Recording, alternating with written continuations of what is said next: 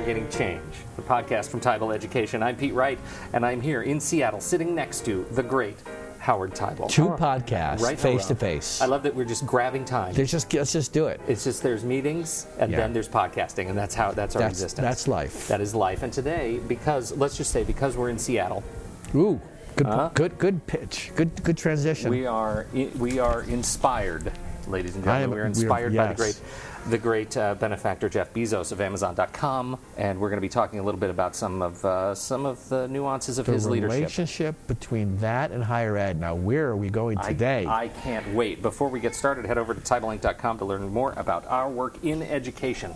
And maybe you'll find out why Howard is in Washington. You can subscribe to the show for free. Just click the blue button and we'll let you know each time a new episode is released. We would love to see you there. Okay, Howard, what is day one? well, let's back up.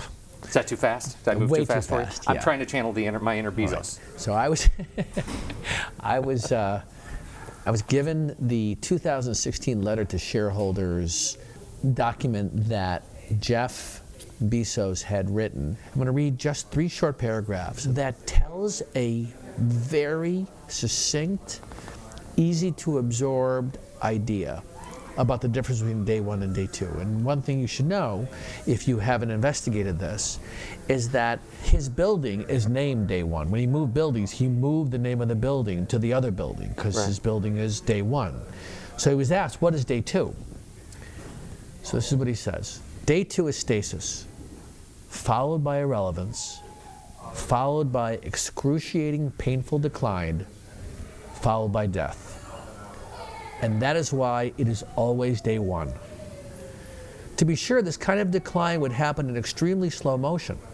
An established company might harvest day two for decades, but the final result would still come. I'm interested in the question how do you fend off day two? What are the techniques and tactics? How do you keep the vitality of day one even inside a large organization? What else can you say? That's amazing. That's a it's a big question. I'm curious how you how you pivot that into a connection to higher ed, which Seriously? I, I laugh because inside I'm crying. I read this yesterday to a group, and I said day two is stasis, followed by irrelevance, followed by excruciating, painful decline, followed by death. And I'm looking at this group saying, where is higher ed? Is higher ed in day one or day two? I was with a, a, a company that was investigating this, and the owner said, we're in day two Yeah. in front of his senior team. Think about the power of acknowledging that. I think most people want to believe they haven't made that that turn. From uh, day one to day two. Right. And I would suggest that this is a question we need to start asking. Not like we have an entire answer for it, but to be more candid about what's really going on. In my work with institutions internally, you could imagine this is not a conversation people would want to have like that. No, certainly not in their own teams or with their managers. Like that. That, No. that sends a signal you maybe don't it want to send. It sends a signal. What it does, we talked about this last episode, it has the potential to create a certain kind of mood. Yes. Like, why should I bother? Resignation. Resignation. And because we don't know what to do with when that shows up, we avoid the conversation. Mm-hmm. But this question of relevancy versus irrelevancy is an important one for education to be looking at. In what way are we continuing to be relevant? And are we falling into irrelevancy? This is a conversation that some people are blind to and don't Sure. want to be part of. And, and I imagine there's a there's another piece to that too. That just given the way higher ed careers work, Uh, there are a number of people in the population who exist in a space of day two and don't know it because they've never known any other experience.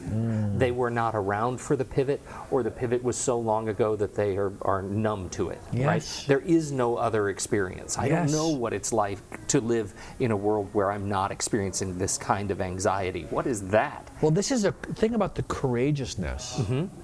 of, of saying that I declare, he's declaring, we're Mm-hmm. in day one. Yeah. And how do we fend off day two? And I think that's a that's a great question. It's one I want to get to with your experience with this group yesterday, because I imagine that this is one of those conversations that is so difficult to have internally that this really highlights the power of an external observer to come in and present a discussion that's worth having without the baggage of Yeah. internality. But what I can, so, so yesterday I did have that conversation, but I can tell you there was a bit of a shock in people to even figure out how to be in that conversation. What is it that they take back that gives them courage to have conversations that they wouldn't have? And, and what would your expectation be that they go back to their teams and share? Okay, let's, I, I'll keep it really simple. People should take this letter. It's short, it's not a It's long letter, very it's couple short. pages. It tells some really interesting, more details about what are some of the things he's doing to fend off day two. And I love. He talks about these as starter packs.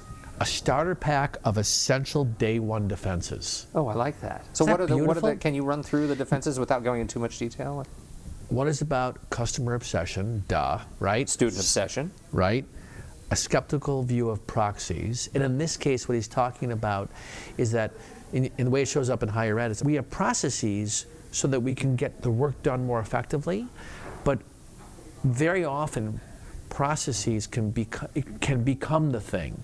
When you ask people why are you doing something, they would say because we've always done it that way. Uh, the two others are, and this is absolutely Amazon, the eager adoption of external trends, and finally high velocity decision making. Okay, so let's talk about the trends piece. How does that uh, how does that translate to Well, see, that's interesting because I- I think the external trends, which include the different ways people can get education through technology, through online, through the fact that most of the knowledge exists now in our cell phone. Uh, the fact that a discipline changes every four years. So, a, a four year, you come in as a freshman, you're a student in biology engineering. Four years later, there's whole new things to learn. Right, so the prefer- half life of facts that we've That's talked about That's right, the half life of facts. So, so, how are we paying attention to those external trends? And instead of being threatened by them, that we start opening conversations. Uh, I would not claim, and I don't think there's anybody that can claim they have an answer to this. Mm-hmm. I have been perplexed over the last three, four years the overwhelming amount of information that is being shared about the problems facing higher education and the lack of ways of engaging in that conversation in a productive way. It's mostly here is what's coming, and sometimes answers, but to me, the answer is not the point. We need to find a way to get leaders to engage in conversation together and have something emerge from that, mm-hmm. as opposed to someone like me or anybody. There's lots of books written about this to fix the problem. That's part of the mistake. Is thinking that we can fix the problem. We need to get people engaged in conversations to explore this. And, on- and, and on my best days in my work, that's what's happening. Is that other people are revealing something and they're realizing, you know what? What if we try this? What if we experiment with this? What if we bring what if we pilot this? Right? So there are things you can be doing that require risk taking and courage. And you asked me earlier, you know, what do you do with this? If you don't have the willingness to take risks, you don't have the willingness to have courage, you're not going to move the needle. An example for me of an institution that's doing this is Plymouth State How so? University. How so? They're in a part of New Hampshire that's not a growing population. They are in a rural community that, but have a tremendous offering for that region. And the president came in with support from the board and said, if we don't turn this around in X number of years, we're at risk of being insolvent. This is written about in Inside Higher Education. They are taking that reality that, by the way, other schools have but are not acknowledging, and they are structurally saying, we are going to disband the traditional structures of our three colleges, of our traditional academic administrative departments, and we're going to move to a what's called a cluster model, where things like arts and technology, exploration and discovery, health and human enrichment, innovation and entrepreneurship, justice and security. They have seven clusters that they're going to build academic programs around.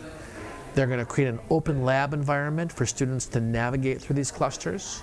And then they're going to partner with the local business communities to be able to be able to position th- these business communities to come in and contribute and for students to contribute out. This is a bold move. It, it's a, a, rather astonishing and sort of incredible move that actually leads me right to the last point. I don't want to close up this conversation without a conversation about, uh, without asking you about this high velocity decision making. It yeah. seems like to be bold, you have to be able to face this lack of momentum or inertia that tends to exist in day two campuses, right? Yeah. So what does that look like? How does like? this translate from the Bezos uh, shareholder letter to well, higher ed? It seems like Plymouth State is an example. Well, this does not. So let's not kid ourselves that this is not an easy transition. Right. You're asking, you're asking faculty administrators to trust that they can operate in a new model in an efficient way where students are you know they keep, students keep coming. So the courageousness is is is asking people to step into a level of uncertainty. This is another area of weakness in education because we have a consensus model where everybody needs to be happy all the time. Nobody can get pissed off. Mm-hmm. we, we can't upset certain governance bodies we have to make sure we navigate that properly so we don't find ourselves, you know, called to the mat. Which is ironic because really in higher ed, somebody's always pissed off. but this, this idea that, that he talks about, uh, Bezos, he, he, talks about this idea of disagree and commit. Mm-hmm. Because he recognizes that, and I love this line, is that most decisions should probably be made with somewhere around 70% of the information you wish you had. If you wait for 90%, you're probably being too slow. You need to be good at quickly recognizing and correcting bad decisions. If you're good at course correction, being wrong may be less costly than you think, whereas being slow is going to be expensive for sure. And he uses this model of disagree and commit, which is another brilliant, simple idea. I mean, um, so the, and the anecdote is mm-hmm. they have all this new content. You know, the Amazon generated content, the movies a, they do. A ton of it, right? right? They're investing a ton. And he was telling an anecdote about his senior team coming to him with a pitch for a movie or, or sort of new content. And he told them he, he completely disagrees with it. I th- he goes, I don't, and he gave why he doesn't think it's going to work. And they thought it was a good idea. And he disagreed, and they committed. And they got to make the product. And they're whatever, doing the it. project, yeah. Now, in most situations, it's obvious if the senior leader disagrees, it doesn't happen. Yeah. But it's even it's even worse than that. If one person on the team disagrees, the leader won't commit. Right. So the message here for a president or a chancellor or a vice president or anybody who has an authority position is have the courage to move forward in the face of people on your team disagreeing. You uh, can't. And, you can't. And vice versa, right? The, the vice, vice the, the converse is also true, right? And that's that's I think the lesson for me that I'm hearing out of this, which is so fascinating, that, that through this example, this anecdote, we have separated ego from the conversation. We have celebrated the fact that we've hired brilliant people to do their jobs well. Exactly. And we have said, even though I may not get it, that's right. Even though it's not funny or smart or whatever to me, yeah. does not mean that I am the end all be all connectivity to our audience. Perfect. And that's what I hire you team to do. So even though I don't get it, we're going to go ahead and do it. That's brilliant. And it removes judgment from those with whom he disagrees. Right? Exactly. And that's a thing we fear that as soon as we come up with an idea that senior leadership doesn't like, that the board doesn't like, that the president doesn't like, That's that they're going to come back and say, that was a terrible idea. And now, even though you're not on formal suspension, I- I don't trust you anymore, or I don't like you as much, or reputation has suffered, right? I mean, all of that has gone away in this example. My sense from reading this and thinking about this is what they uh, the, the culture they have there is they're focused on action. Yeah. education is focused on process and discussion. Yeah. and it's only when the s hits the fan do people get action oriented it's almost like an emergency room. All of a sudden people will line up. Often it's focused on putting their head down but the opportunity here as a leader is to really step into this idea of how do we focus on action? How do we allow for dissent?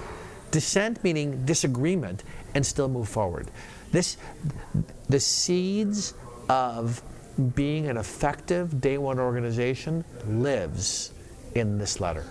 I am I am making a note. I have picked up my pen to make a note because I feel like there's another conversation here. How does a day one organization, higher ed institution, uh, mitigate this discussion of focus on action to outcomes and assessment? And I think there's a I think there's a gap there. and we should bring somebody about. into We this conversation with us bring somebody in who's focused on assessment. yeah, because th- this, I think, is is a paralytic in some institutions. That's great. Yes. I love it. Hey, this is fantastic. So we're going to post this letter. We will post a PDF of the letter. we can't do this. Are we going to do this? We're going to do this. Now we now we fist bump.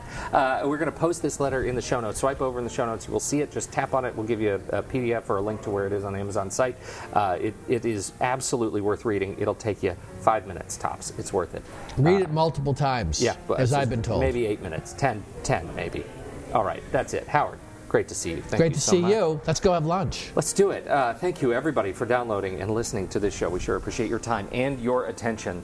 And we will catch you next time right here on Navigating Change, the podcast from Teibel Education.